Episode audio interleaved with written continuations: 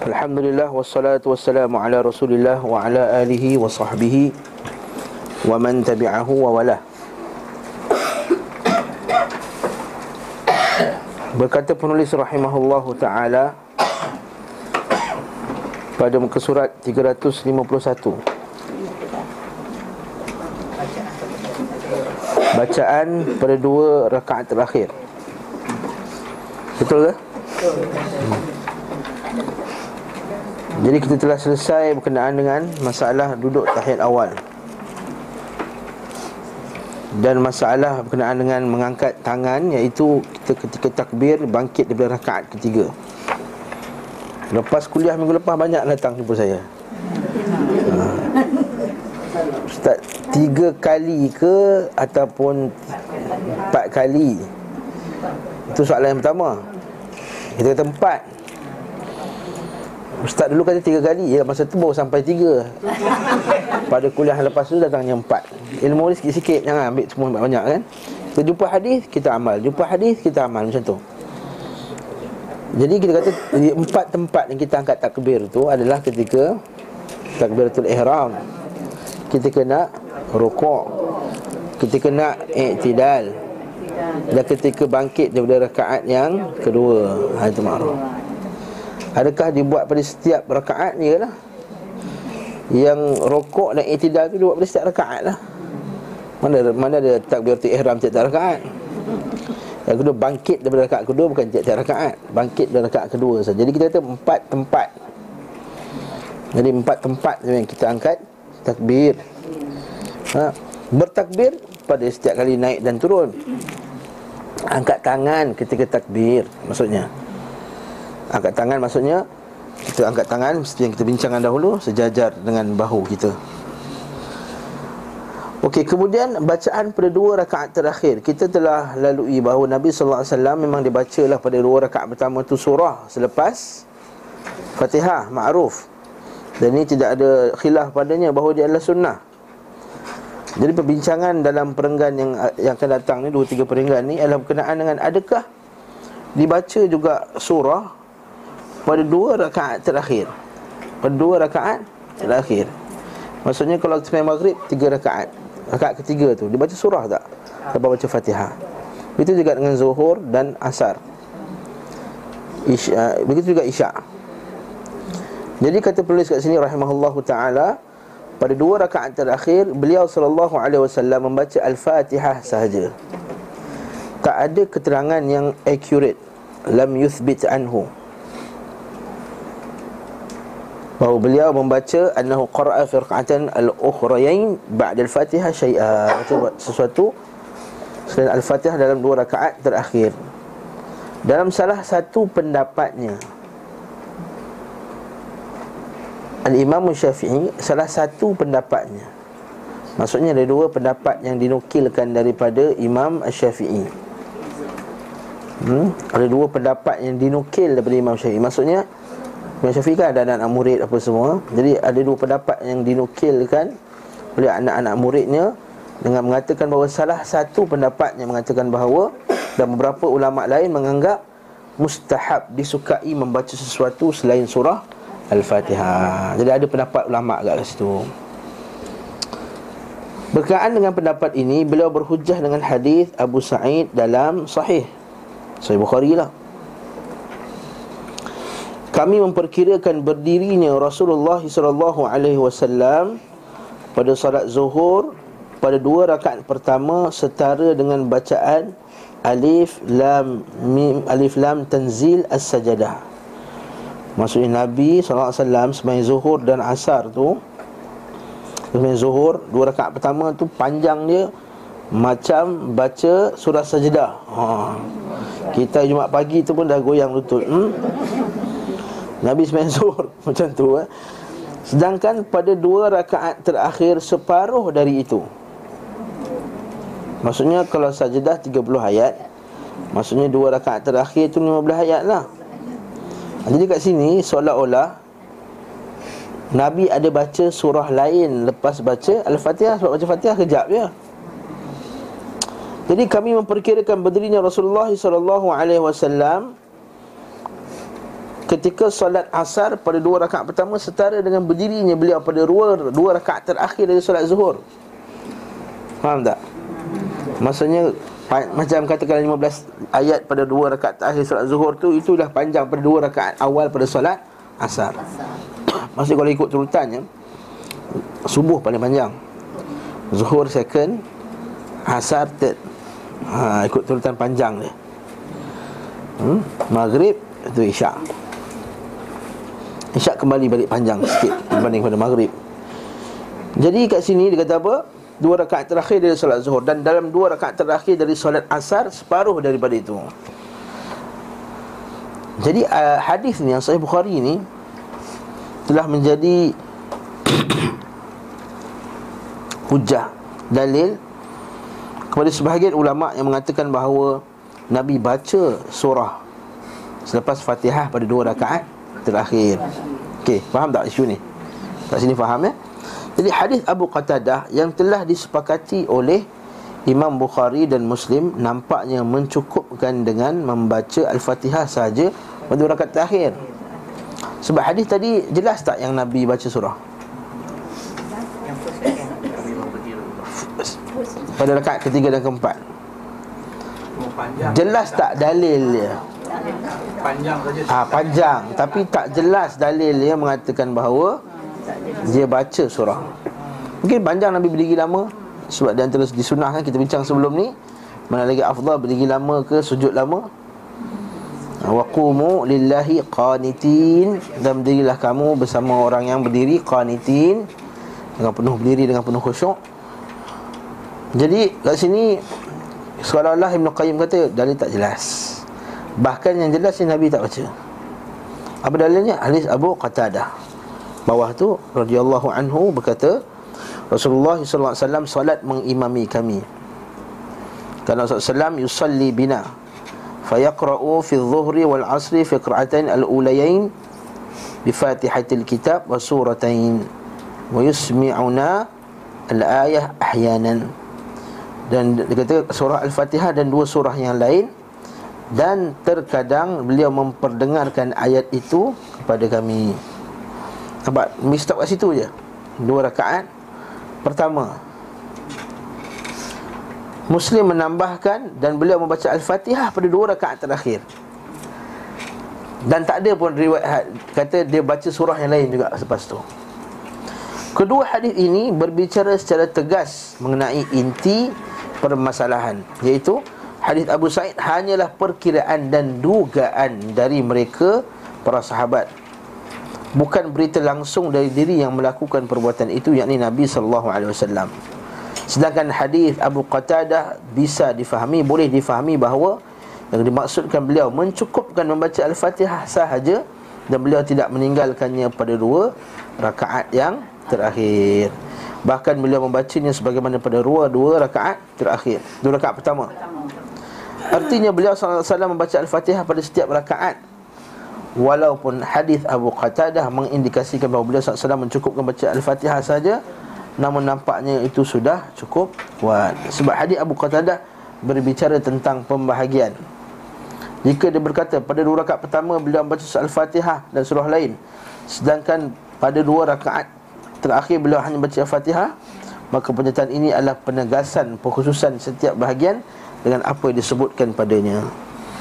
Berdasarkan hal ini dapat dikatakan sesungguhnya itu adalah perbuatan beliau yang umum.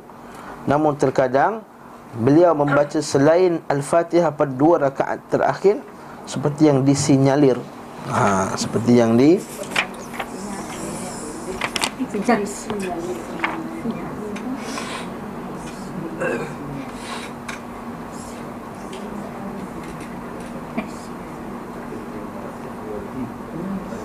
apa yang difahami dalam hadis Abu Sa'id.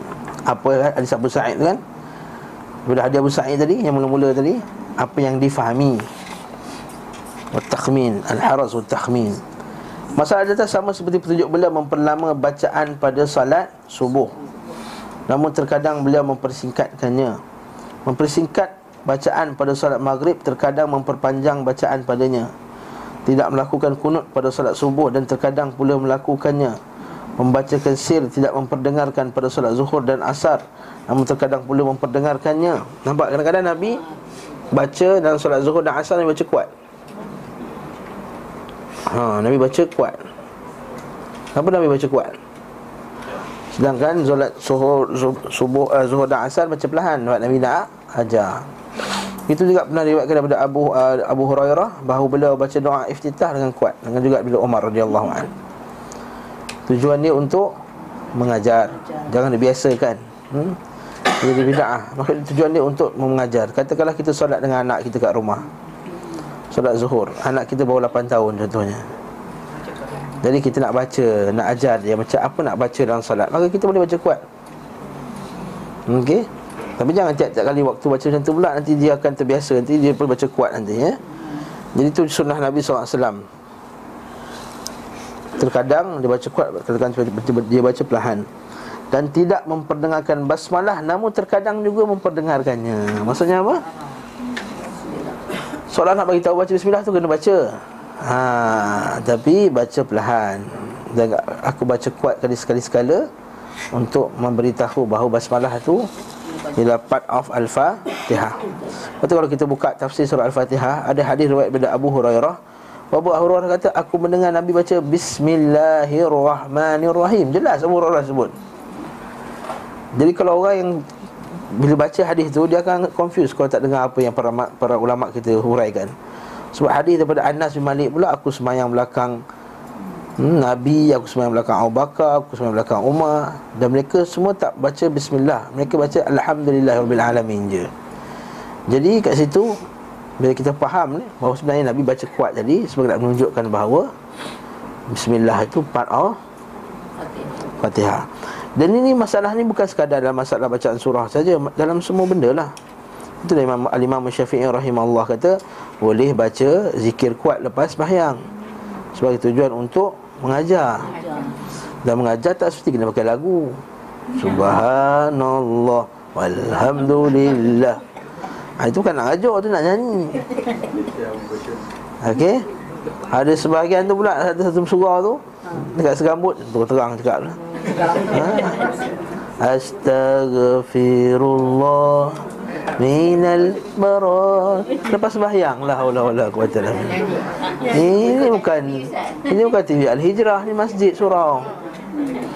Barakallahu fikum. Jadi asing kata kena faham, kita kena, kena dengar apa yang para ulama' kita jelaskan. Jadi kesimpulannya, baca, baca ke tak baca lepas uh, dua rakaat akhir ni? Kesimpulannya adalah tidak. Tidak dibaca. Tidak dibaca surah apa-apa pun.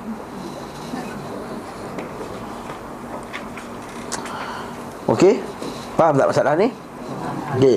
Seterusnya, Nabi sallallahu alaihi wasallam biasa mengerjakan dalam solat sesuatu yang tidak biasa lakukan kerana sebab yang tertentu.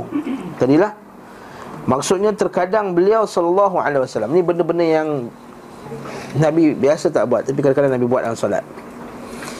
Benda ni ada di di di, di, di satu ustaz daripada Singapura, Ustaz Abdul Rahman. Dia ada karang satu kitab namanya Yang Pelik Tapi Benar. Ha, tak, buku itu telah diharamkan Malaysia ha? Sebab dia kata buku itu menimbulkan uh, kekeliruan dan kegemparan umum. Apa istilah dia tu? Apa uh, benda kegemparan tu? Wallahualam. Boleh menimbulkan silap faham, dia kata. Sebenarnya benda tu tak silap faham, hadis-hadis yang sahih dah banyak dah. Apa benda yang Nabi buat ni sampai menimbulkan kegemparan ni? Baca kita kat sini ya eh? Maksudnya terkadang beliau sallallahu alaihi wasallam melakukan sesuatu dalam salat kerana kejadian tertentu di mana perbuatan tersebut bukan sesuatu yang biasa beliau lakukan. Hmm?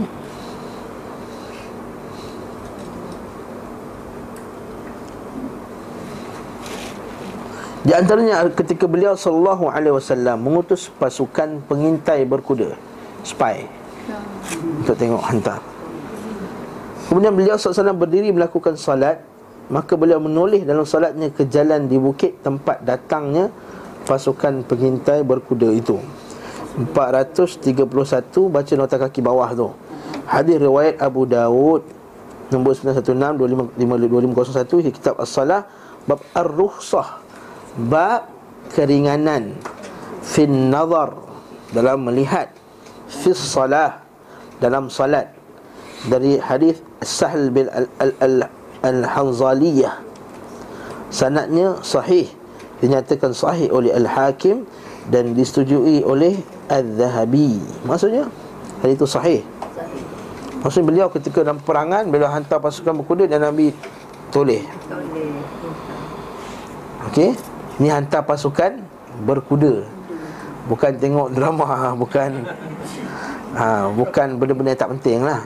Takut termis ni episod terakhir ke, ha, World Cup ke apa ke kan, dah final. Itu bukan, ha, ini benda yang jihad fisabilillah. Maka beliau menoleh dalam solatnya ke jalan bukit tempat datangnya pasukan pengintai berkuda itu. Padahal menoleh saat salat bukan sebahagian dari petunjuk beliau sallallahu alaihi wasallam. Bahkan benda yang ditegah dari daripada kita tengok-tengok, ha, walaupun tak pusing kepala sekalipun. Kalau pusing tu macam sa'alib tu, Nabi sallallahu alaihi wasallam larang kita daripada bergeraknya kepala macam bergeraknya kepada si musang. Kan musang tu, kalau musang panjat kita bangunan kan, kepala macam ni, macam ni, macam ni, macam ni. Ha, kita tak boleh dalam salat. Ha, tak boleh macam tu. Itu tak boleh. Pandangan mata sahaja pun tak boleh. Tengok sana, tengok kain lecap, apa gajah duduk, yang ni telekong Khadijah, yang ni ha. Nampak tak? Tak boleh tengok dia ni, kaki dia ada ketuat, yang ni ada apa, ada kurap kaki, yang jangan. Dia tengok orang ada, itu pun ikhtilas min ikhtilas syaitan. Apa hadis bawah tu? Dalam Sahih Bukhari daripada Aisyah radhiyallahu taala anha, dia berkata, aku bertanya kepada Rasulullah sallallahu alaihi wasallam tentang menoleh saat salat, al-iltifat fi salah. Sa'altu Rasulullah sallallahu alaihi wasallam anil iltifat fi salah, qala faqal, maka Nabi sallallahu alaihi wasallam berkata, faqal huwa ikhtilas, pencurian, okey, yakhtalisuhu syaitan min salatil abd, yang dilakukan oleh syaitan dari salat seorang hamba. Baca letak kaki bawah tu, hadis riwayat Bukhari, bab sifatul salah, bab al-iltifat fi salah, bab kita me- mengalihkan pandangan dalam salat. Kitab Bad'ul Khalq, bab sifatul iblis wa junudih, sifat iblis dan tenteranya. Dan Tirmidzi, kitab as-salah, bab ma dzikra fi iltifat fi salah, bab apa yang disebutkan berkenaan dengan mengalihkan pandangan dalam salat. Abu Dawud dan kitab as-salah, al-iltifat juga an-Nasa'i, an-Nasa'i dan juga Imam Ahmad. Banyak, masya-Allah. Jadi dalam salat tak boleh iltifat ke kiri dan ke kanan.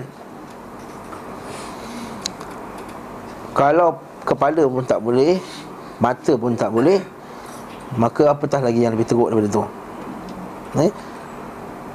Kata Ibn Qayyim Al-Jawziyah dalam kitab dia, kalaulah pandangan fizikal itu pun telah dikeji oleh Allah Subhanahu Wa Taala, apatah lagi palingan pandangan hati, ya, kata dia. Ha. Sebab salat itu yang pentingnya masalah hati.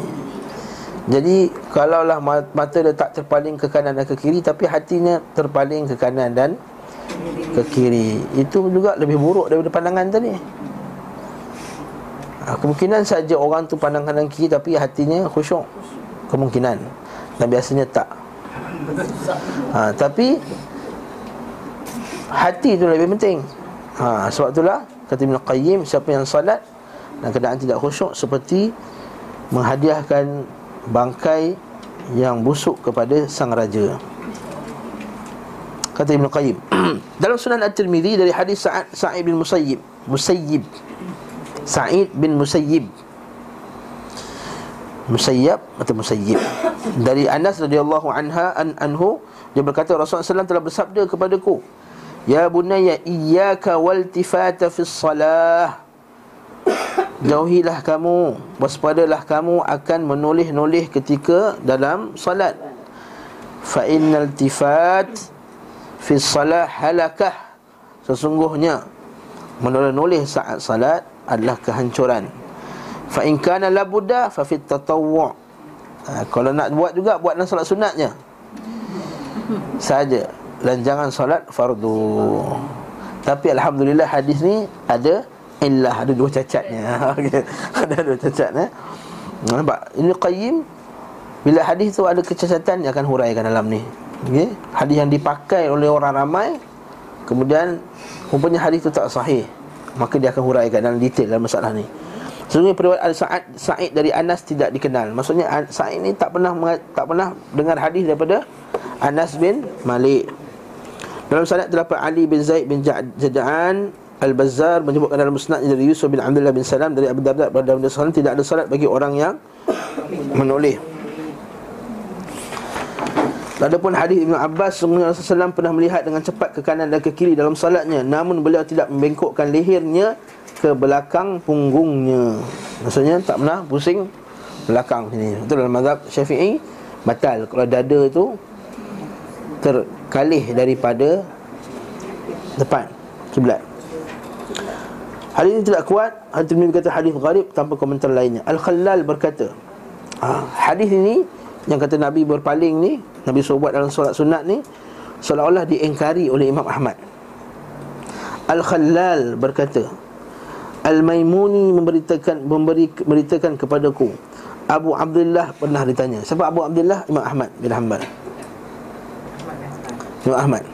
Abu Abdullah ni Imam Ahmad. Ha, sebab Al-Khalal dia mengaji dengan anak Imam Ahmad, Abdullah bin Ahmad bin Hanbal. Lepas tu nama Imam Ahmad Abu Abdullah. Sesungguhnya sebahagian orang telah menyandarkan kepada Nabi sallallahu alaihi wasallam bahawa beliau pernah menoleh dengan cepat dalam solat, maka dia mengingkarinya. Siapa dia tadi? Imam Ahmad.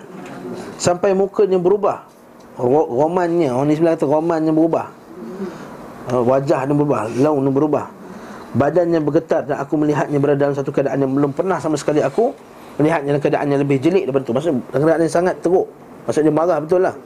Dia bertanya, Nabi pernah menoleh dengan cepat dalam solatnya? Maksudnya dia mengingkari hal itu.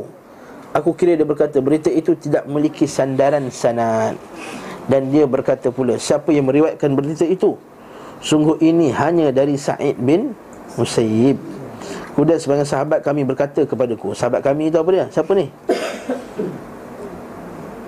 Al-Maimuni tadilah. Sungguhnya Abu Abdullah telah melemahkan hadis Sa'id ini serta melemahkan sanadnya. Sama macam Imam Ibn Qayyim sebut tadi lah. Dia berkata sesungguhnya berita hanya berasal dari seorang lelaki dari Sa'id. Seorang lelaki, maksudnya lelaki tersebut lelaki yang tak dipastikan mendengar hadis daripada Sa'id bin Musayyib. Abdullah bin Ahmad berkata, aku menceritakan kepada hadis, ayahku hadis Hasan bin Ibrahim dari Abdul Malik Al-Kufi. Dia berkata, aku mendengar Al-Alaq berkata, aku mendengar Al-Makhul berkata dari Umar Abu Umamah dan Wathilah, Nabi sallallahu alaihi wasallam telah berdiri melaksanakan salat, beliau tidak menoleh ke kanan dan ke kiri pula. Beliau mengarahkan pandangannya ke tempat sujudnya, maka dia sangat mengingkarinya serta berkata, campakkan hadis itu. Okey, dengan demikian Ahmad mengingkari hadis ini dan hadis itu. Pengingkaran yang terhadap pertama lebih keras kerana hadis itu batil dari segi sanad dan matannya. Itu poin dia. Maksudnya hadis yang kita baca ada yang kedua tadi berkenaan dengan kalau kamu nak buat juga, buatlah dalam solat sunat. Hadis ini batil dari segi sanad dan matan. Batil ini tertolak. Maksudnya dari sanadnya, sanadnya lemah, ada kecacatan. Dari segi, dari segi matan, isi hadis itu sendiri bertentangan dengan hadis yang sahih daripada Nabi sallallahu alaihi wasallam yang Nabi larang daripada memandang ke kiri dan ke kanan. Hadis kedua diingkari hanyalah sanadnya sebab matannya tidak mungkar. Nampak? Yang hadis kedua tadi tu perawinya lemah, tapi matannya, isinya tak mungkar. Wallahu a'lam. Faham ke bincangan ni? Ada ada hadis. Hadis pertama Nabi larang.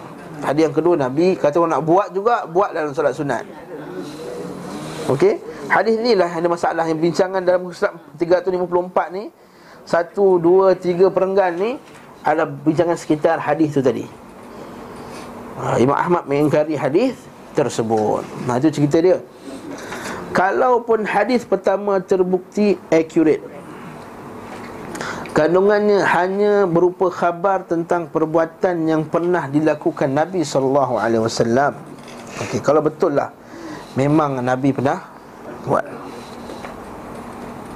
Kalau betul Nabi pernah buat, macam kita baca tadi kan, hadis riwayat Abu Dawud tadi. Mungkin beliau lakukan kerana sebuah kemaslahatan. Kemaslahatan ni maksudnya ada satu keperluan umum. Itu bagi masalah. Maslahah ni kena ada satu keperluan berbentuk umum. Seperti tadi hantar askar, maka kemaslahatan umum yang berkaitan dengan salat, sebagaimana berbicaranya beliau sallallahu alaihi wasallam, Abu Bakar dan Umar dan Zul Yadain dalam salat demi kemaslahatan salat. Dan dengan hadis Zul Yadain yang berkenaan dengan Nabi solat dua rakaat, lepas tu Nabi bangkit, Nabi bangun, lepas tu Nabi bersurai pada solat tu. Semua terpinga-pinga, Nabi qasarkan solat ke? Ada yang kata, ada yang kata solat asar, ada yang kata solat zuhur. Maka tak ada siapa yang berani bercakap lah antara Abu Bakar, Umar dan Uthman, Abu Bakar, Umar dan Zul Yadain, ya, kita semayang dua rakaat ke ni?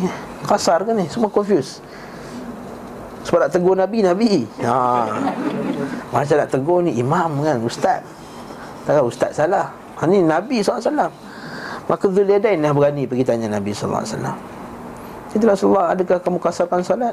Kata, tak ada, tadi kami sembahyang dua rakaat. Nabi kata, betul kita sembahyang dua rakaat. Dia tanya Abu Bakar dengan Umar, Nabi pastikan dulu, takut nanti yang Zul Yadain tersilap. Maka dah pasti betul, maka Nabi terus takbir dan sambung lagi dua rakaat. Dan Nabi sujud sahwi. Dan Nabi sujud sahwi. Kat sini dalil bahawa bercakap ketika tu tidak membatalkan salat. Bercakap ketika tu tak batalkan salat. Kan antara ada fasil antara kedua tu, bercakap-cakap tengah-tengah tu tak merosakkan solat tadi. Bukan maksudnya kita boleh bercakap dalam salat, maksudnya ada keadaan tertentu yang kemaslahatan, maka terpaksa. Maka sini berlakulah perbincangan antara Nabi sallallahu alaihi wasallam, Abu Bakar, Umar dan Zul Yadain dalam salat demi kemaslahatan salat atau kemaslahatan kaum muslimin.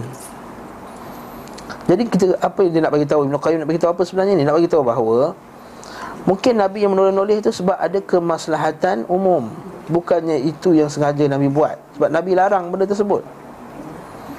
Takkan Nabi buat benda yang Nabi larang.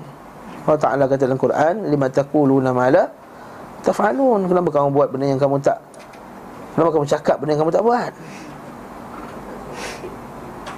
Atau kenapa kamu buat benda yang kamu cakap, yang kamu preach kat orang, yang kamu sampai kat orang, kamu tak buat. Nabi larang daripada, daripada pengikut, daripada pandang kiri kanan, kemudian Nabi buat. Maksudnya Nabi buat tu ada sebab kemaslahatan umum. Seperti hadis yang diriwayatkan oleh Abu Dawud dari Abu Kabsyah As-Salul dari Sahl bin Al-Hazaliyah, dia berkata tathwib qamat dilakukan untuk salat, yakni salat subuh. Maka Rasulullah sallallahu alaihi wasallam salat seraya menoleh ke jalanan ke di bukit. Nabi tengok, sebab Nabi tengah tunggu ni, spy macam mana. Nervous lah, balik perang macam mana, takut kena bunuh ke, takut ada musuh ke apa, tengah hantar spy. Dan ini dalam peperangan. Lepas tu sebahagian ulama' dia memandang hadis ni boleh digunakan untuk orang yang bertugas dalam keselamatan. Contohnya, Contohnya dia jaga kawasan, dia jaga pos tentera di sepadan, maka dia perlu sembahyang, kadang orang lain tak ada solat, maka dia solat dalam keadaan dia berjaga-jaga. Okey, solat dalam keadaan dia berjaga-jaga, dalam keadaan dia terpaksa solat ketika tu dan terpaksa berjaga ketika tu.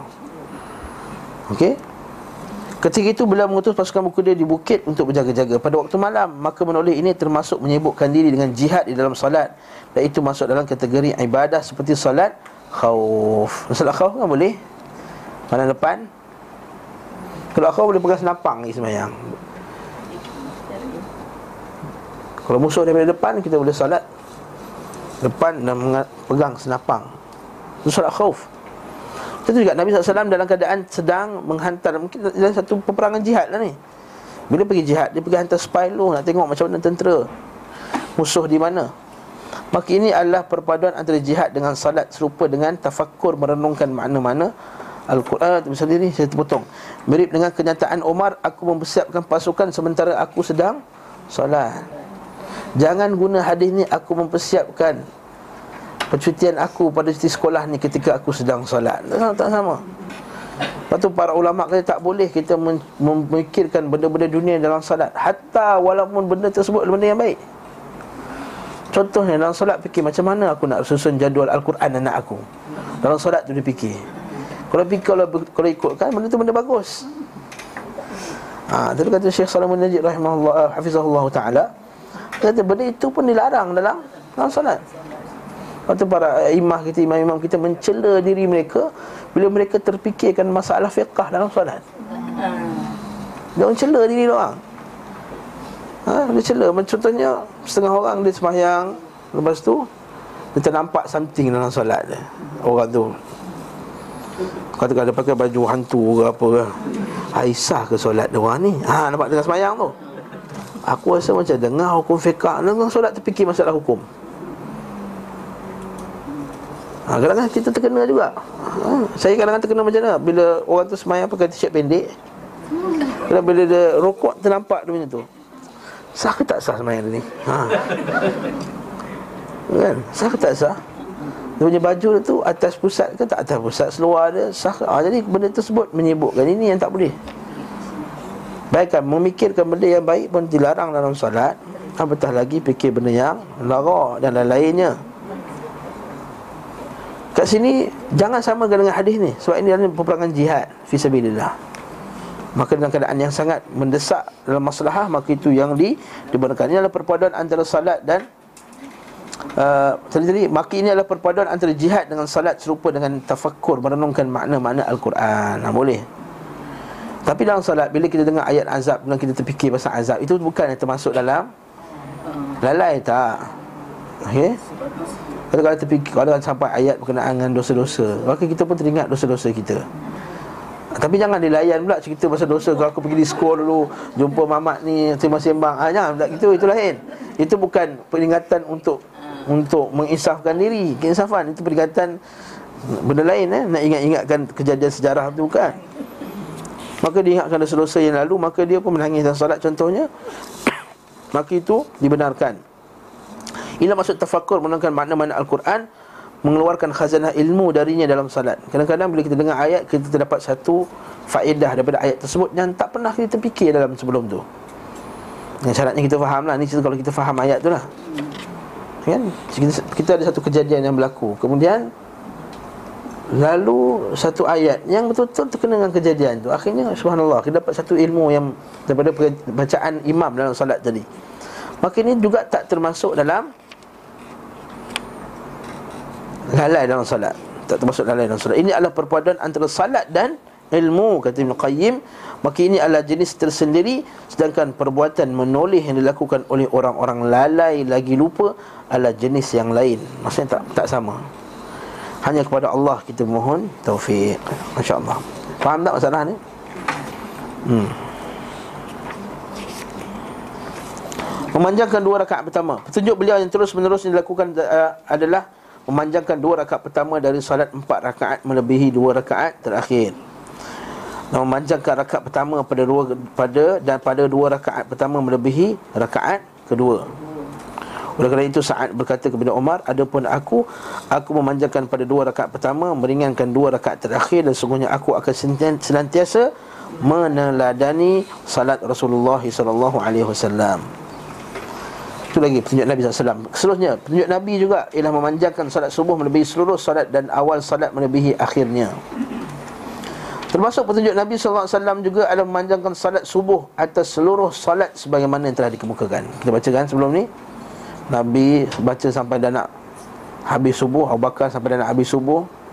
Aisyah radhiyallahu anha berkata, Aku Allah mewajibkan solat dua rakaat, dua rakaat. Maksudnya pada awal Islam, solat tu dua rakaat, dua rakaat. Kan arahan salat masa bila? Masa Isra' dan Mi'raj kan? Ha, masa tu arahan belum lagi dalam bentuk yang kita sekarang ni. Bukan lagi lima waktu, sehari semalam. Lima waktu, lima waktu juga. Tapi dia punya rakaat tu lain, berbeza. Maka dia semayang saja dua rakaat, dua rakaat. Ketika Rasulullah sallallahu alaihi wasallam hijrah, lepas hijrah barulah salat orang yang mukim ditambah, kecuali salat subuh. Sesungguhnya salat subuh itu ditetapkan sebagaimana adanya kerana panjang bacaannya. Sebab itulah salat subuh walaupun di dua rakaat, sebenarnya kenapa di dua rakaat? Sebab dipanjangkan bacaan. Wa Qur'an al-Fajr fa inna Qur'an al-Fajr kana mashhuda. Kata Allah Ta'ala dalam Quran, dan bacalah Quran ketika salat fajar. Sesungguhnya bacaan Quran pada salat fajar itu disaksikan oleh para malaikat. Maksudnya special lagi pada waktu tu. Jadi sesungguhnya solat fardu subuh itu ditetapkan sebagaimana adanya kerana panjang bacaannya, dan maghrib kerana solat maghrib adalah witirnya siang. Kan kita bincang sebelum ni, mari baca surah Qaf ketika solat maghrib, menyalahi sunnah zaman sekarang. Solat maghrib ni dibaca dengan begitu ringkas sekali. Wallahu a'lam, siapa baca sangat ringkas. Hmm? Sampai dah menjadi kebiasaan sebahagian masjid baca kuliah qul huwallah. Ha, ini menyalahi sunnah Nabi sallallahu alaihi wasallam. Kerana solat maghrib adalah witirnya siang. Ha, kita ada witir malam, ada witir siang. Witir malam makruf. Witir siang maghrib. Diriwayatkan Abu Hatim bin Hibban dalam kitab sahihnya, kandungannya terdapat dalam Sahih Al-Bukhari. Cuma hadis ni kata tahqiq bawah ni, dia kata apa, hadis ni tak sahih, perawinya terputus. Tapi asasnya betul. Kata ada hadis yang dhaif tapi asas dia sahih. Ada hadis yang dhaif tapi asas dia sahih. Apa contohnya? Apa contoh hadis yang dhaif tapi asas dia sahih? Contoh hadis berkenaan dengan air itu suci selagi tidak berubah warna, bau dan rasa. Hadis tu sepakat ulama hadis, hadis dhaif. Tapi kaedah tu dipakai oleh semua fuqaha, mengatakan bahawa air itu selagi tak berubah bau, warna dan rasa, maka air itu suci. Nampaknya sebab tu kita kata hadis dhaif tapi maknanya sahih, kerana disandarkan oleh hadis-hadis yang lain. Satu. Yang kedua ialah apa yang diijma'kan oleh sebahagian oleh sahabat, atau apa yang disepakati oleh para fuqaha dalam satu masalah. Inilah petunjuk beliau sallallahu alaihi wasallam dalam semua salatnya, yakni memanjangkan bahagian awalnya melebihi bahagian akhirnya. Seperti pernah beliau salat pada salat kusuf, gerhana, dan salat lail, salat malam. Ketika beliau salat dua rakaat sangat panjang, kemudian dua rakaat lagi namun tidak sepanjang dua rakaat sebelumnya. Kalau Nabi salat kusuf panjang Nabi baca. Eh? Kemudian dua rakaat lagi namun tidak sepanjang dua rakaat sebelumnya, sampai beliau menyelesaikan salatnya. Ini tidak bertentangan dengan perbuatan beliau sallallahu alaihi wasallam yang mengerjakan dua rakaat pembukaan salat lail beliau secara ring, singkat, dan perintah beliau untuk mengerjakannya. Dan dua rakaat itu adalah pembuka qiyamul lail, posisinya sama seperti salat sunat fajar dan salat-salat lainnya. Apa ni cerita apa ni? Itu antara sunnah Nabi sallallahu alaihi wasallam. Kalau Nabi qiyamul lail, Nabi tak terus tekan yang dua rakaat pertama tu terus baca panjang. Tak, Nabi akan buat dua salat yang ringkas dulu. Ha, itu sunnah Nabi. Ha, kira warm up dulu. Jadi Nabi kalau lepas ambil wuduk apa semua, lepas siwak, Nabi akan duduk salat dua rakaat ringkas. Mungkin Nabi akan baca pendek, lepas tu baru Nabi baca panjang. Kata Ibn Qayyim, hal ini tak bertentangan dengan apa yang Nabi sebut, kita sebutkan tadi, iaitu Nabi bacakan panjang dalam solat dua rakaat. Kerana dua rakaat yang ringkas itu kedudukannya sama macam dua rakaat qabliyah subuh. Ha. Qabliyah subuh kan Nabi baca ringkas. Sampai Aisyah kata, Nabi baca Fatihah ke tak baca Fatihah ni? Ha. Ada Sahih Bukhari tu kan, Nabi punya ringkas solat qabliyah subuh tu, sampai Aisyah radhiyallahu ta'ala anha kata, Nabi ni punyalah ringkas main tersebut macam tak baca Fatihah. Ha, sebab kita baca sebelum ni kan, solat uh, dua rakaat terakhir macam separuh daripada surah As-Sajdah tadi. Jadi bagi Aisyah kalau baca ringkas tu masa tak baca lah. Kita yang ringkas tu yang yang uh, apa pun kata default default apa? Bukan default apa tu? Bukan default apa tu? Yang asal itu apa? Bukan default, apa ni? Tak kisahlah, abanglah hmm?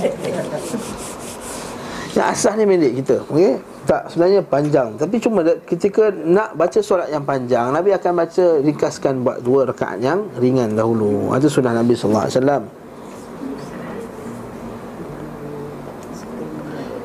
Isyarat solat dua rakaat sesudah witir. Begitu pula dengan dua rakaat yang kadang beliau sallallahu alaihi wasallam lakukan sesudah solat witir, di mana beliau sallallahu alaihi wasallam mengerjakannya terkadang sambil duduk, dan terkadang sambil berdiri. Padahal beliau sendiri bersabda, jadikanlah akhir solat kamu di waktu malam adalah solat witir. Sesungguhnya dua rakaat tadi tidak menafikan perintah tersebut. Sebab apa? Ada riwayat juga, sebagian ulama berpendapat Nabi ada solat dua rakaat lepas solat witir, solat yang ringkas. Kan kita baca hadis Aisyah radhiyallahu ta'ala anha, Nabi tak pernah lebih pada tiga belas rakaat satu malam. Tak lebih tiga belas rakaat satu malam. Sebahagiannya dia faham Nabi sembahyang tahajud lapan rakaat, witir tiga rakaat, lepas tu ada dua rakaat yang ringan. Sebahagian pendapat itu, sebahagian tak. Jadi masukkan tiga belas itu adalah lapan campur tiga, dan dua itu ialah qabliyah subuh. Dua itu adalah qabliyah subuh. Okey, kalau lah yang kata ada tadi, ini pendapat ulama yang kata ada dua rakaat yang ringan lepas tu, maka ada, adakah dia tidak bertentangan dengan hadis berkenaan dengan Nabi kata, jadikanlah solat terakhir kamu solat witir? Haa, macam mana tu pula? Kata sini Ibn Qayyim, sesungguhnya dua rakaat tadi tidak menafikan perintah tersebut. Sebagaimana maghrib adalah witir bagi siang, sedangkan solat sunat yang genap sesudah itu tidak mengeluarkan solat maghrib tersebut dari keberadaan sebagai witirnya bagi siang. Contohnya, tadi kita kata maghrib tu witir siang kan? Tapi ada tak solat sunat lepas maghrib? Ada. Jadi maghrib tu bukanlah witir siang. Ah, macam tu dia punya hujah adalah. Masa juga witir malam juga ada solat sunat lepas dia. Lepas juga witir siang ada solat sunat lepas dia. Lepas juga witir malam ada solat sunat lepasnya. Begitu pula witir dalam posisi yang sebagai ibadah tersendiri, iaitu witir malam. Maka dua rakaat menempati posisi solat sunat sesudah maghrib. Oleh kerana solat maghrib hukumnya fardu, maka solat sunnah yang mengiringi tidak diperhatikan, lebih diperhatikan oleh Nabi sallallahu alaihi wasallam ketimbang berbanding solat sunnah yang mengiringi witir. Okey, alhamdulillah cerita ni pula Ustaz. Tadi kita kata Nabi buat dua rakaat ringan lepas solat witir, tapi bukan selalu, kadang-kadang. Tapi lepas maghrib Nabi tak nak tinggal dua rakaat, termasuk dalam rawatib, betul tak? Dalam sepuluh rakaat tu, sebagai riwayat kata dua belas rakaat, sepuluh rakaat. Kenapa Nabi jaga yang solat sunat witir siang ni lebih daripada solat sunat witir malam? Sebab solat sunat witir siang itu solat sunat lepas maghrib tu, sebab maghrib tu solat fardu, maka yang mengiringinya lebih layak untuk kita buat. Adapun yang malam tu sunat, maka tak taklah sekuat macam solat sunat lepas maghrib. Tak tahu faham ke tak faham ni? Faham ke? Ha, faham ya? InsyaAllah perempuan semua, masya-Allah, bijak semua ya. Mesti faham. Semua C E O, bekas C E O, bekas apa semua, masya-Allah. Masalah ini sangat jelas mendukung pandangan mereka yang mewajibkan solat witir.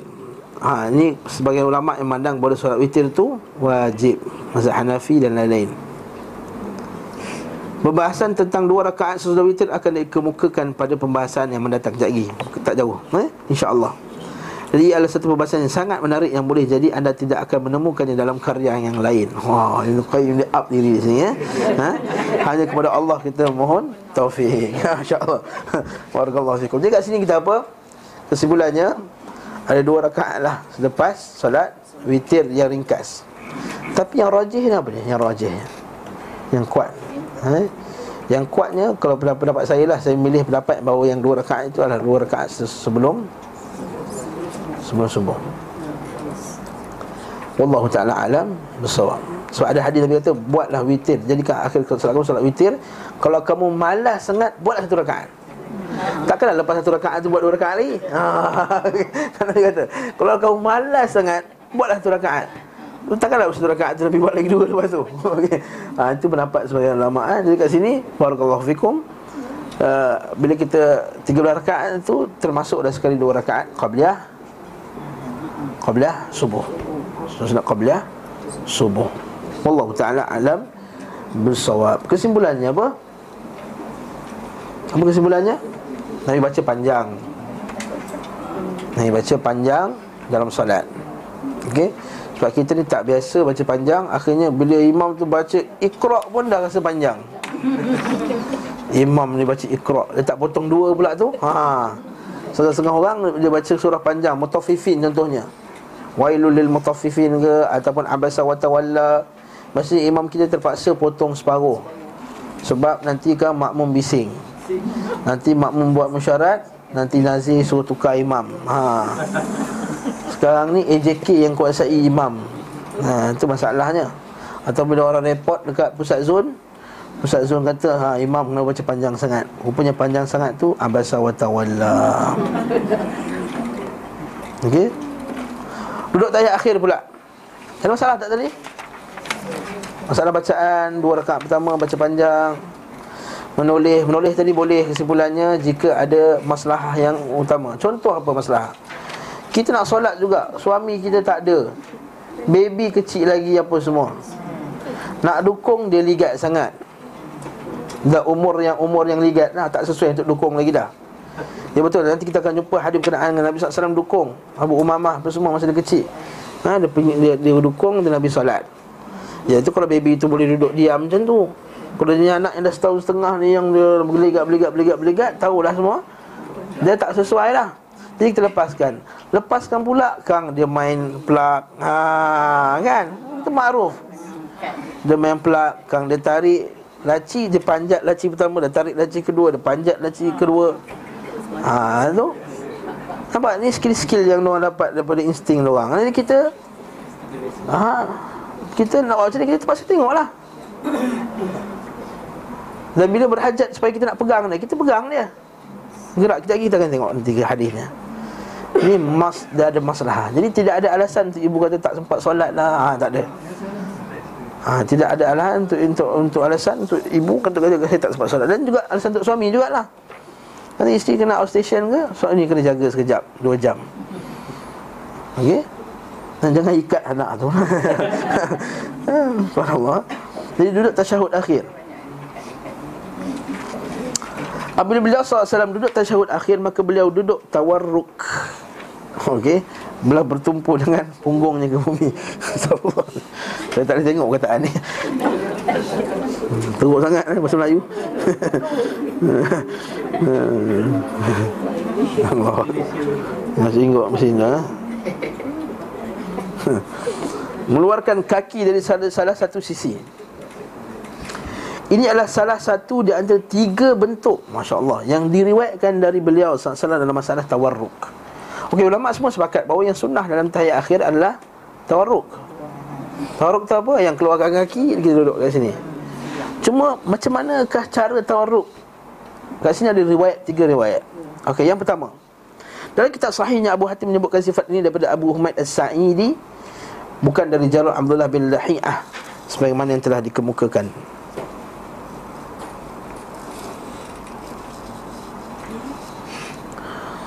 Adapun bentuk duduk yang uh, ini, ini uh, yang kedua. Yang pertama macam mana? Keluarkan kaki, lepas tu kita tegakkan, betul tak? Keluarkan kaki kita tegak, yang standard macam orang Malaysia buat. Yang betul lah ni ikut sunnah lah, bukan saya kata orang Malaysia buat tak ikut sunnah. Ni bab ni orang Malaysia ikut sunnah. Dia masuk keluarkan kaki kiri, kaki kanan tegakkan. Ni siapa yang badan besar tak boleh masuk kaki, dia kat sini sikit tak apa. Dan ni jadi juga. Macam tu eh. Dalam bentuk duduk yang kedua disebutkan oleh Al-Imam al-Bukhari dalam kitab sahihnya juga daripada Abu Humaid, dia berkata apabila beliau sallallahu alaihi wasallam duduk pada rakaat terakhir, beliau memajukan kirinya dan menegakkan kaki kanannya dan duduk di atas punggungnya. Okey. Riwayat ini selaras dengan riwayat pertama tentang duduk di atas punggung. Namun terdapat tambahan tentang posisi kedua, kaki yang tidak disinggung dalam riwayat yang pertama. Apa dia? Kita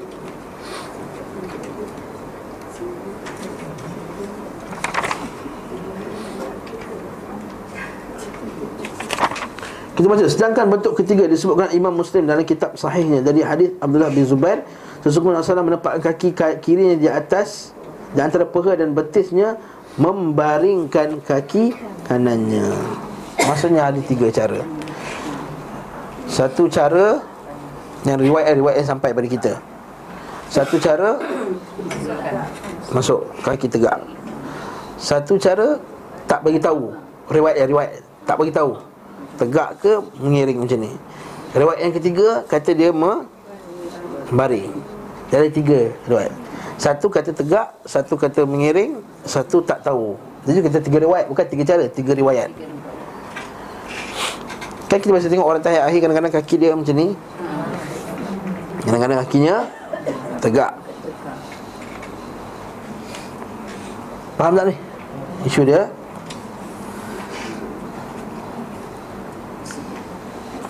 Sifat duduk ini dipilih oleh Abu Al-Qasim Al-Khiraqi dalam mukhtasarnya. Siapa Abu Qasim Al-Khiraqi ni? Mukhtasar Al-Khiraqi, kitab ni makruf, terkenal. Boleh, boleh baca nota kaki bawah tu. Sifat ini berbeza dengan dua sifat sebelumnya, mengeluarkan kaki kiri dari sisi kanan dan menegakkan kaki kanan. Mungkin sahaja terkadang beliau melakukan sifat duduk ini, terkadang pula sifat duduk yang satunya. Mungkinan Nabi tegak, kemudian Nabi baring. Dan inilah kemungkinan yang sangat kuat. ha, Kata Ibn Qayyim, seolah-olah dia boleh pilih. Ha, nak tegak ke nak ni? Setengah orang kaki dia tak nak tegak, sakit dia kata, ustaz sakit, ustaz saya nak buat macam ni. Tapi ada pula kemungkinan perbezaan tersebut hanya berasal daripada para perawi. Mungkin perbezaan tu perawi yang berbeza cara nak takbir, cara nak cerita kat orang. Duduk tawarruk seperti ini tidak disebutkan dari beliau sallallahu alaihi wasallam kecuali pada tasyahud yang disusul oleh salam. Okey. Ini masalah yang kedua. Masalah pertama tadi, kita nak sabitkan bahawa boleh macam mana? Tegak pun boleh, baring pun boleh. ha? Tegak pun boleh, baring pun boleh. Tapi yang lebih sabit lagi, yang lebih kuatnya adalah tegak. Sebab kemungkinan kita boleh kata yang baring itu adalah daripada perawi. Jadi kita ini ke- yang baring ada kemungkinan daripada perawi. Yang tegak confirm daripada Nabi. So confirm lah, ambil kita ambil confirm lah, itu makruf. Okey, itu masalah yang pertama. Masalah kedua, adakah duduk tahiyat akhir gaya macam ni, tahiyat akhir ni Allah dibuat pada semua tahiyat akhir walaupun solat tu dua rakaat?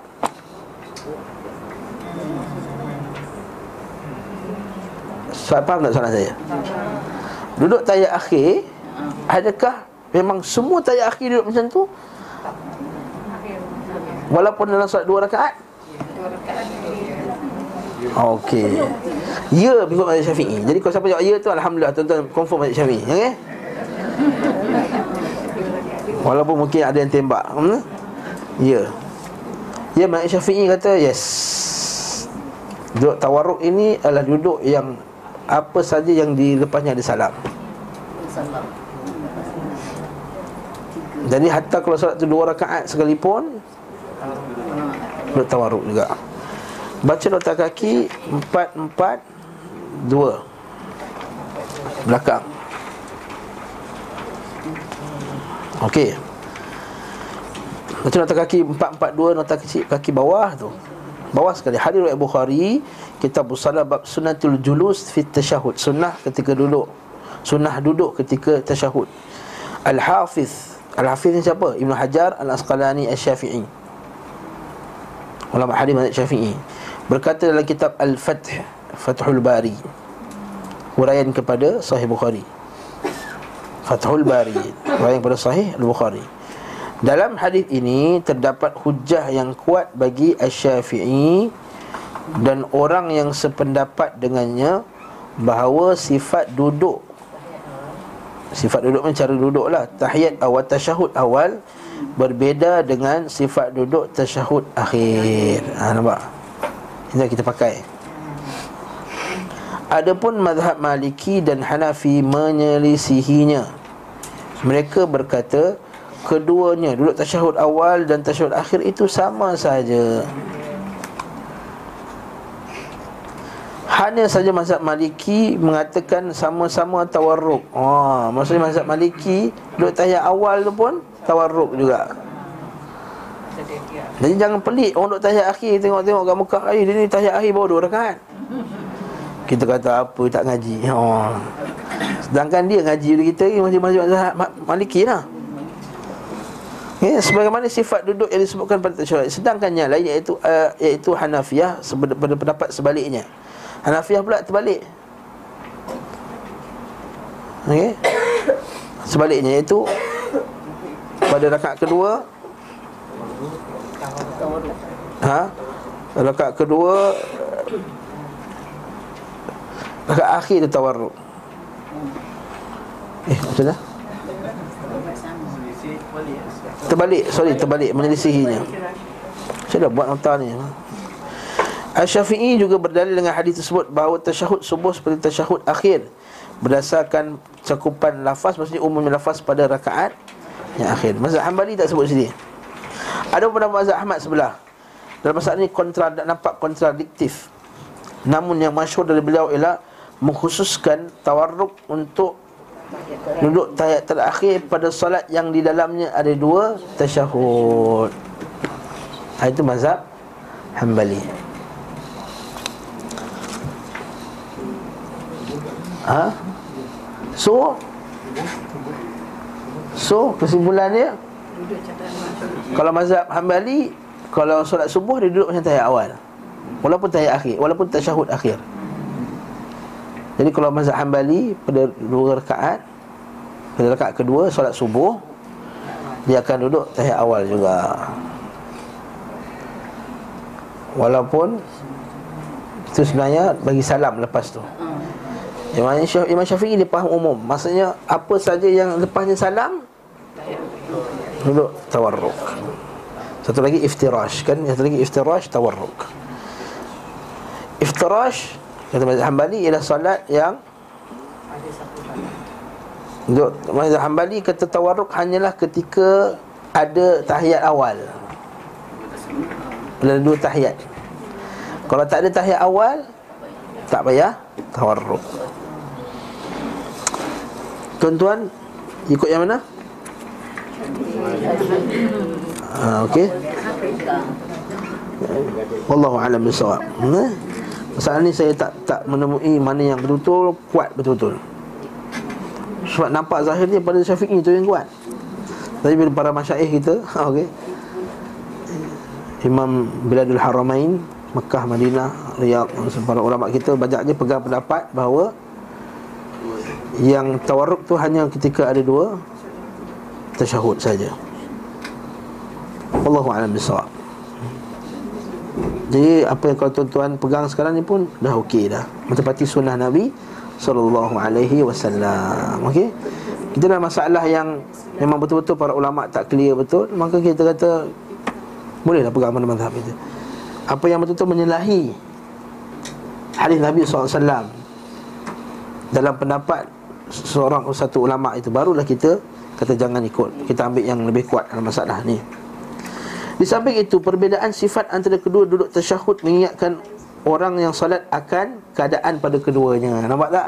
Soalan Ibn Qayyim dia kuatkan pendapat mazhab Syafi'i. Nampak? Bila nampak duduk tahiyat, orang, orang boleh nampak, oh dah tahiyat akhir dah. Haa, okay? Jadi dia pun cepat-cepat nak masuk, kan takut terlepas. Nampak tak?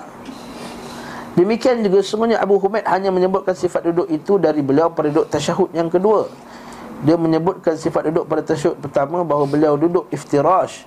Kemudian dia berkata bila beliau duduk pada rakaat terakhir, dalam fasa bila beliau duduk pada rakaat yang keempat. Nah, seolah-olah Ibn Qayyim dia kuatkan lagi pendapat mazhab Syafi'i. Okey. Adapun pernyataan yang pada sebahagian lafaznya apabila duduk pada tasyahud yang diiringi salam, maka beliau mengeluarkan kaki kirinya, duduk di atas sebelah pinggulnya seraya bertawarruk. Maksudnya, ada yang kata duduk pada tasyahud yang diiringi salam. Pernyataan ini mungkin dijadikan hujah oleh mereka yang berpendapat bahawa tawarruk disyariatkan pada setiap tasyahud yang diiringi salam. Artinya, seseorang duduk tawarruk pada pada solat yang dua rakaat. Ini adalah pendapat Imam Syafi'i. Namun indikasi hadis tersebut untuk mendukung pendapat ini tidak begitu jelas, kata dia. Bahkan redaksi matan hadis menunjukkan duduk tawarruk hanya dalam tasyahud yang diiringi salam pada solat yang terdiri dari empat rakaat atau tiga rakaat. Ha, ini pula Ibn Qayyim macam backing pula pendapat yang yang kedua. Kerana dalam hadis tersebut disebutkan sifat duduk beliau sallallahu alaihi wasallam pada tasyahud awal dan sifat berdiri beliau pada duduk, dan sifat berdiri beliau sallallahu alaihi wasallam dari duduk itu. Setelah itu perawi berkata beliau berada pada sujud yang diikuti salam, beliau sallallahu alaihi wasallam duduk tawaruk. Dan si hadis cukup jelas mengkhususkan sifat duduk tawaruk bagi duduk pada tasyahud tasyahud akhir. Ibn Qayyim pun dia tak dia tak rajihkan mana. Amat kalau kita baca kita dah awal kan sampai bab ni. Kenapa? Berbab yang memang betul-betul ulama khilaf yang memang susah nak cari yang rajih, dia pun dia akan biarkan macam tu saja. Mana yang betul-betul dalil tu sangat kuat, sangat jelas untuk kita berpegang padanya, maka dia akan pakai dalil yang jelas tadi. Ini sifat Ibn Qayyim Al-Jawziyah. Ini juga sikap yang patut ada pada setiap daripada kita. Mana yang betul-betul tak apa jelas, turun lutut dulu ke turun tangan dulu kan. Betul-betul lepas Ibn Qayyim pun walaupun dia defend turun lutut dulu, Ibn Qayyim turun defend turun lutut dulu, itu pun dia tak menyalahkan. Tapi setengah-setengah bab ha, memang dia pertahankan betul-betul eh? Dalam setengah bab letakkan tangan dalam tasyahud pula. Darut ayat akhir tadi darut tawarruk. Okey, tangan letak macam mana? Apabila duduk tasyahud, bila sallallahu alaihi wasallam meletakkan tangan kanannya di atas peha kanannya, merapatkan jari-jari yang tiga, genggam, menegakkan jari telunjuknya, dengan lafaz lain mengenggam jari jemarinya yang tiga, letakkan tangan kiri di atas peha yang kiri. Demikian disebutkan oleh Imam Muslim daripada Ibnu Umar. Wa'il bin Hujur berkata beliau menempatkan ujung siku kanannya di atas peha kanannya. Maksudnya betul-betul letak bawah macam ni lah, bukan dia menegak macam ni. Okey, bukan dia maksudnya macam ni lah, bukanlah kena letak betul. Saya sebut kan, kena lekat kat sini macam ni, tak ayat pula. Nak pula tangan yang tak cukup panjang ni macam ni biasa je.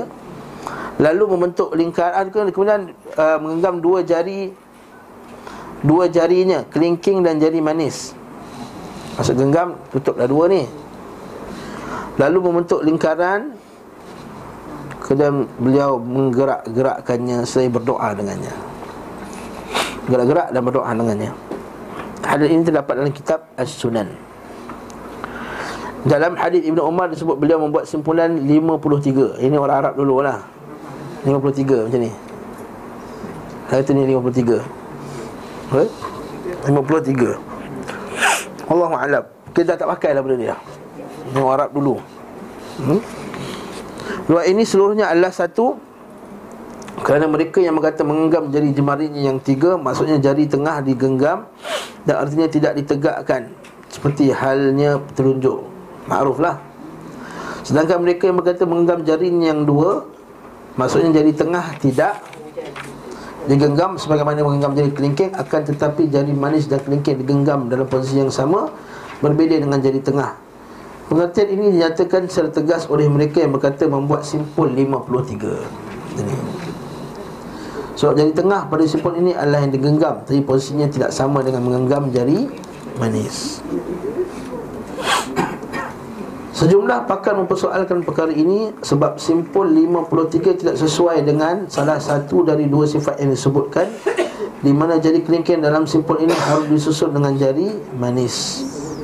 Apalah ini cerita ulama khilaf, macam mana cara lima puluh tiga yang sebenar. ha, Bukan hal kita nak cara lima puluh tiga yang sebenar macam mana. Yang penting dia tahu Nabi genggam dua dan buat lingkaran, habis cerita. okay? Kemudian beberapa pakar beri jawapan yang pada angka tiga memiliki dua sifat dalam simpul ini. Pertama, sifat klasik. Oh, ada sifat klasik pula tu. Sebenarnya disebutkan dalam hadis Ibn Umar, iaitu jemari yang tiga didapatkan sementara jari tengah bentuk lingkaran dengan jempol. Macam ni lah. Ada yang kata macam ni, macam ni, rapat terus. Rapat, dia kata rapat macam ni, dia kata buat macam ni, dah dua-dua boleh. Beliau membentangkan lengannya di atas pehanya dan tidak menggerenggangkannya sehingga ujung sikunya berada pada pangkal pehanya. Adapun tangan kiri jari jemari dibantang di atas peha kanan. Macam ni lah.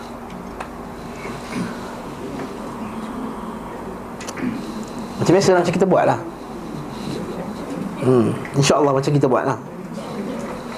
Tempat-tempat di mana jari jemari menghadap ke kiblat. Beliau sallallahu alaihi wasallam menghadapkan jari jemarinya ke kiblat pada saat mengangkat kedua tangannya, ketika rukuk, pada saat sujud, dan tak kala tasyahud. Adapun saat sujud, beliau sallallahu alaihi wasallam juga menghadapkan ujung jarinya ke kiblat. jari kaki lah. Dan setiap dua rakaat beliau melakukan tahiyat. Tempat berdoa dalam salat. Okey, di manakah tempat yang berdoa digalakkan kita memanjangkan sedikit doa? Adapun tempat-tempat dalam solat yang beliau sallallahu alaihi wasallam berdoa padanya ada tujuh tempat. Yang pertama sesudah takbiratul ihram, iaitu ketika baca doa iftitah. Ha, itu kita berdoa lah, Allahu Akbar, kita baca lah Allahumma ba'id baini. Itu semua doa-doa yang Nabi telah ajarkan pada kita dah lalu bab ni. Sebelum rukuk dan sesudah membaca surah dalam solat witir. Bila masa pula ni? Dalam sunnah Nabi sallallahu alaihi wasallam, sabit daripada Nabi bahawa Nabi pernah buat kunut sebelum rukuk. Dan inilah yang dipegang oleh mazhab Hanafi. Maksudnya habis surah inna syani'aka huwal abtar, Allahumma hdini fi man hadait wa afini fi man afait wa tawallani fi man tawallait, sebelum rukuk. Jadi kalau pergi masjid Pakistan jangan terkejut, masjid India jangan terkejut, jangan baca subhanallah, subhanallah. Kita seorang-seorang subhanallah kat situ. hmm. Juga kunut nazilah dalam salat subuh sebelum rukuk, jika itu memang sahih, kerana akurasi riwayat ini masih perlu ditinjau dengan lebih lanjut. Kita baca dota kaki empat, empat, lapan. Al-Baihaqi berkata riwayat bahawa beliau sallallahu alaihi wasallam kunut sebelum rukuk adalah sahih. Namun para perawi riwayat mengatakan beliau sallallahu alaihi wasallam kunut sesudah rukuk lebih banyak dan lebih tinggi kepakarannya, lebih hebat. Maka riwayat mereka lebih utama. Demikian pula yang sentiasa diamalkan oleh khulafa ar-rasyidin, dan riwayat yang paling masyhur, yang paling banyak dan paling banyak dari mereka. Maksudnya banyak, dan kemudian diriwayatkan oleh pakar-pakar hadis macam tu. Jadi kita buat kunut lepas rukuk, ketika i'tidal tu kan. Jadi kalau kedua ni pun sahih juga, ada juga sandarannya. Lepas tu ada setengah-setengah tempat dibuat sebelum rukuk. Saya tahu ke Al-Khadim, mana orang Al-Khadim sini? Dibuat sebelum rukuk kan? Enggak, dia solat kat Al-Khadim. Kalau di Ibn Qayyim, di Penang, kadang-kadang Ustaz Rashid dia buat, sengaja dia buat sebelum sebelum rokok. Nak ajar bahawa ini juga ada dalam sunnah Nabi sallallahu alaihi wasallam. Tapi dia akan ijtihad lah dulu. Kalau Allahumma hadini fi man haid, oh nak rukuk dan Allah kan, Allah Allah nak rukuk. Kalau kau buat kan. Okay, setelah berdiri rukuk i'tidal sebagaimana disebutkan dalam hadis Sahih Muslim. Yang ini makruflah, iaitu ketika baca doa i'tidal tu lah. Doa i'tidal macam mana? Yang Rabbana walakal hamd bil as-samawati wal ard wa mil ma bainahuma wa mil ma syi'ta min syai'in ba'd ahlu thana wal majd. Allahumma tahhir wa Allahumma ba'idni min khataaya kama ba'adta al-mayla mashkil maghrib. Allahumma zhirni min khataaya kama yanqathu bil abyad min ad-danas. Okey, itu doa dia.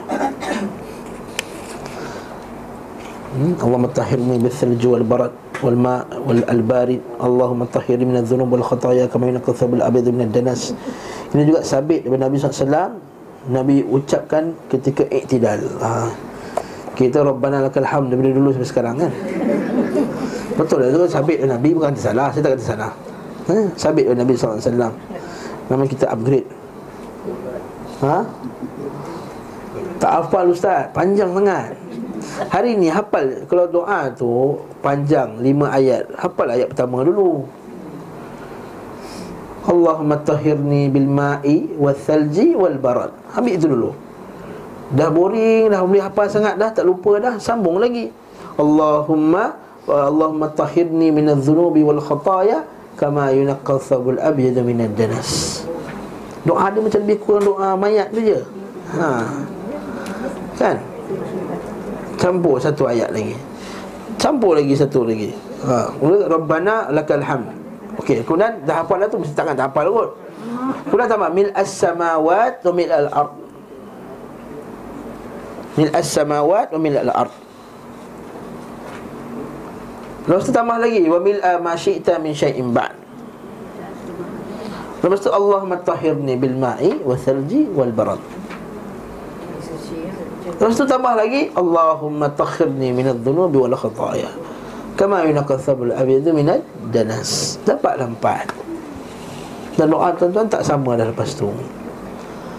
Ha, dah lebih khusyuk. Sebab di cerita pasal dosa, kita pasal bersihkan dosa kami. Jadi kat sini kita tu dalam solat itu tidak kita. Ibn Qayyim akan komen. Saya nak habiskan kat situ juga. Kita cepatkan sikit. Keempat, pada saat rukuk daripada beliau sallallahu alaihi wasallam biasa membaca Maha Suci Engkau ya Allah. Subhanakallahumma rabbana wa bihamdika asyhadu an la ilaha illa ant. Allahumma ighfirli. Kan berkenaan dengan bila Nabi selalu baca doa ni, orang tanya Aisyah, ya Rasulullah, Aisyah kenapa kau banyak baca doa ni? Rupanya setelah turunnya ayat fasabbih bihamdi rabbika wastaghfir innahu kana tawwaba. Surah apa tu? Idza jaa nasrullahi wal fath wa ra'aita an-nasa yadkhuluna fi dinillahi afwaja fasabbih. Maka bila Islam dah menang apa semua, ah, fasabbih bihamdi rabbika wastaghfir. Betul ni subhanakallahumma bihamdika Allahumma ighfirli. Nabi banyak baca doa tu ketika turunnya setelah turunnya ayat ni. Sebab ayat tu tanda bahawa Nabi sallallahu alaihi wasallam dah selesai kerja dia. Maksud dah dah nak wafat. Maksudnya hadis berkenaan dengan Umar radhiyallahu anhu, dia ajak Ibnu Abbas mesyuarat sekali dengan sini-sini kan, sini-sini perang Badar apa semua. Sampai sini pernah bandar kata suka bawa budak ni. Kita orang budak anak bahaya macam ni, kita orang tak bawa pun. Abu Umar kata tak betul. Kau tahu budak ni apa kedudukan. Lepas tu tanya apakah tafsir ayat tadi. Oh, tafsir ayat tu maksudnya kita akan menang lah. Kata sini-sini perang Badar, kita akan menang. Islam akan, orang akan masuk Islam, orang ramai. Bila tanya Ibn Abbas maksudnya, maksudnya Rasulullah nak wafat. Nah, maksudnya dia ada kefahaman yang tak diberi kepada orang lain. Lepas tu hadis tu di, kalau kita baca tafsirnya, maka ketika itu Aisyah pun melihat Nabi sallallahu alaihi wasallam banyak baca subhanakallahumma bihamdik Allahumma firli Allahumma firli. Okey, seterusnya duduk di antara dua tasyahud lah. Rabbi firli warhamni wajburni warfa'ni wahdini wa'afini warzuqni. Tu sesudah tasyahud sebelum salam. Ha, ini makruf juga. hmm, Dan kita dah lalu juga doa ni kan. Dah lalu belum? Ha? Okey, kemudian insyaAllah akan datang. Yang kita lalu tu doa ketika duduk tahiyat awal. Ini Musnad tiga tujuh satu kita akan nampak doa-doa yang Nabi baca sebelum salam. Okey. Ketujuh, sesudah tasyahud sebelum salam. Kemudian kita dah diriwayatkan diperintahkan hadis Abu Hurairah empat lima satu dan hadis Fudalah bin Ubaid empat lima dua. Kita akan tengok hadis itu nanti. Beliau juga perintahkan agar berdoa saat sujud. Saat ketika sujudlah. Yang kelima tadilah ketika sujud. Jadi ada banyak tempat untuk kita berdoa dalam solat. Kenapa kita tak berdoa ketika tu? Kita nak doa ustaz imam cepat sangat. Ha, ini satu lagi masalah kita. Baru nak tak dahi imam dah naik. Ha.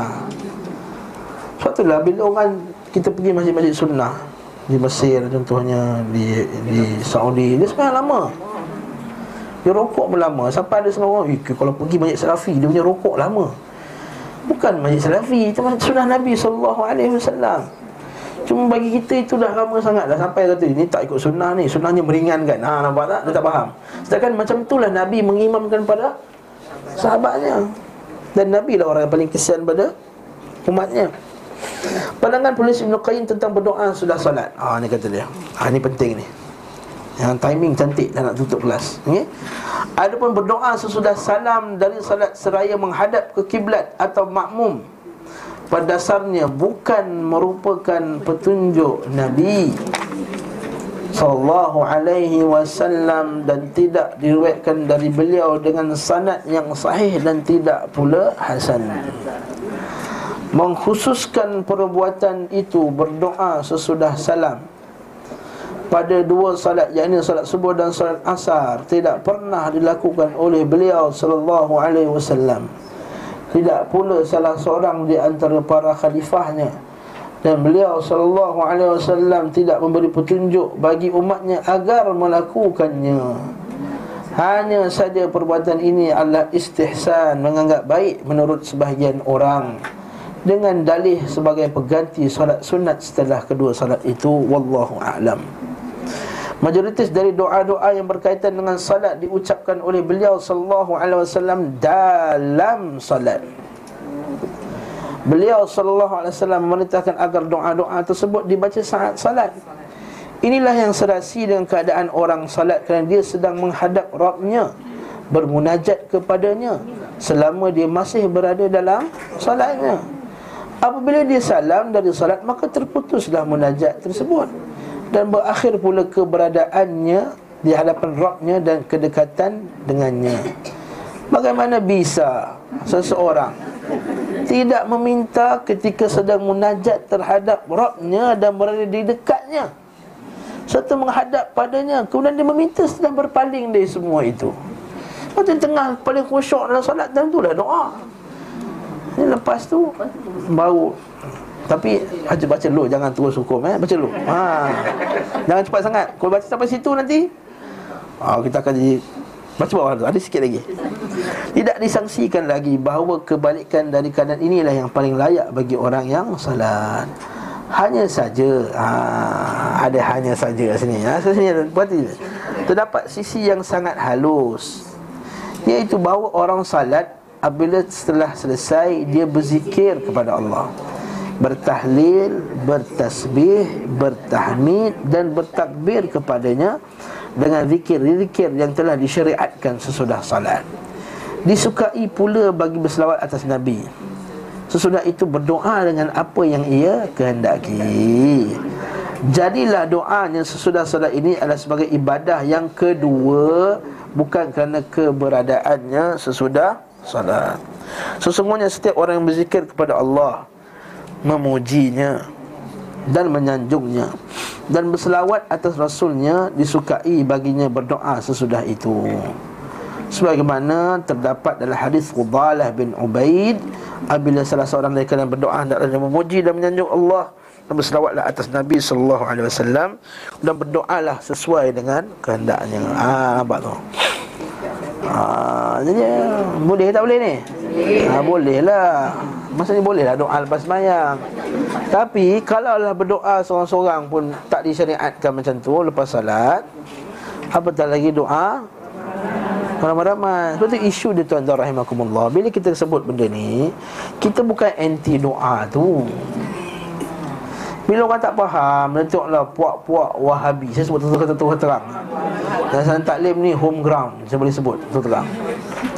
Home stadium, saya boleh sebut tu terang eh. Kita boleh gangho.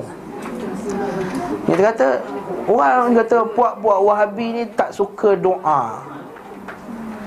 Kita kata bukan kita tak suka doa, kita kata tak disyariatkan doa jamaatan selepas solat.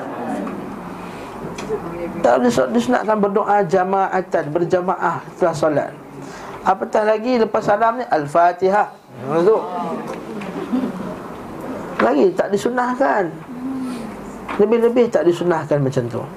Jadi rahimakumullah, isu ni adalah doa jamaatan. Adapun jika tuan-tuan lepas sembahyang berzikir tu doa seorang-seorang, sebab setiap orang ada macam-macam urusan dia, maka berdoalah. Yang peliknya, yang kita tak puas hati lagi, isu yang kedua, dalam solat tadi bukan main cepat. Bila time doa, bukan panjang lebar doa. Bila kita bangun, dia kata kita tak hormat pula masa doa. Tadi masa solat tadi kau macam cepat, kau tak hormat Allah Ta'ala. Kenapa kau tak memanjangkan doa-doa kau tadi ketika dalam solat tadi? Ha, itu isu dia yang kedua. Isu yang ketiga adalah berzikir lepas solat itu dizikir dengan perlahan. Itu yang ketiga, zikir dengan perlahan. Bukalah kitab Wahbah Zuhaili sekalipun, di kalangan fuqaha yang yang orang pakar fiqh di akhir mutakhirin ni. Saya sebut Wahbah Zuhaili. Kalau saya sebut Syekh Saleh Uthaimin ke Syekh bin Baz, mereka kata ini ulama Wahabi. Saya sebut Wahbah Zuhaili yang pernah dapat pun anugerah Ma'al Hijrah kat Malaysia ni. Dia sebut lepas sembahyang dibuat zikirnya perlahan. Jadi bila kita zikir perlahan, baca doa sedang berhad, itu kita dituduh sebagai tak zikir dan tak doa. Kesimpulan sama dengan Wahabi. Dibawa pula satu hadis palsu, entah mana entah sampai hadis ni, Man la wirdun fahuwa kirdun. Apa tak hadis ni? Wallahu a'lam. Lafaz pun pelik. Siapa yang tak berzik, tak ada wirid lepas solat, maka dia itu macam monyet, kirdun. Entah mana tak hadis. Ha, itu saya pernah dengar dulu, eh, masa saya mengaji kat sekolah dulu. Tak nak sebut sekolah mana, ha? Ha, ustaz tu sebut hadis tu. Ha, siapa tidak ada wirid selepas solat, maka dia itu kirdun, monyet. Tak semestinya. Bahkan itu adalah sunat. Ha.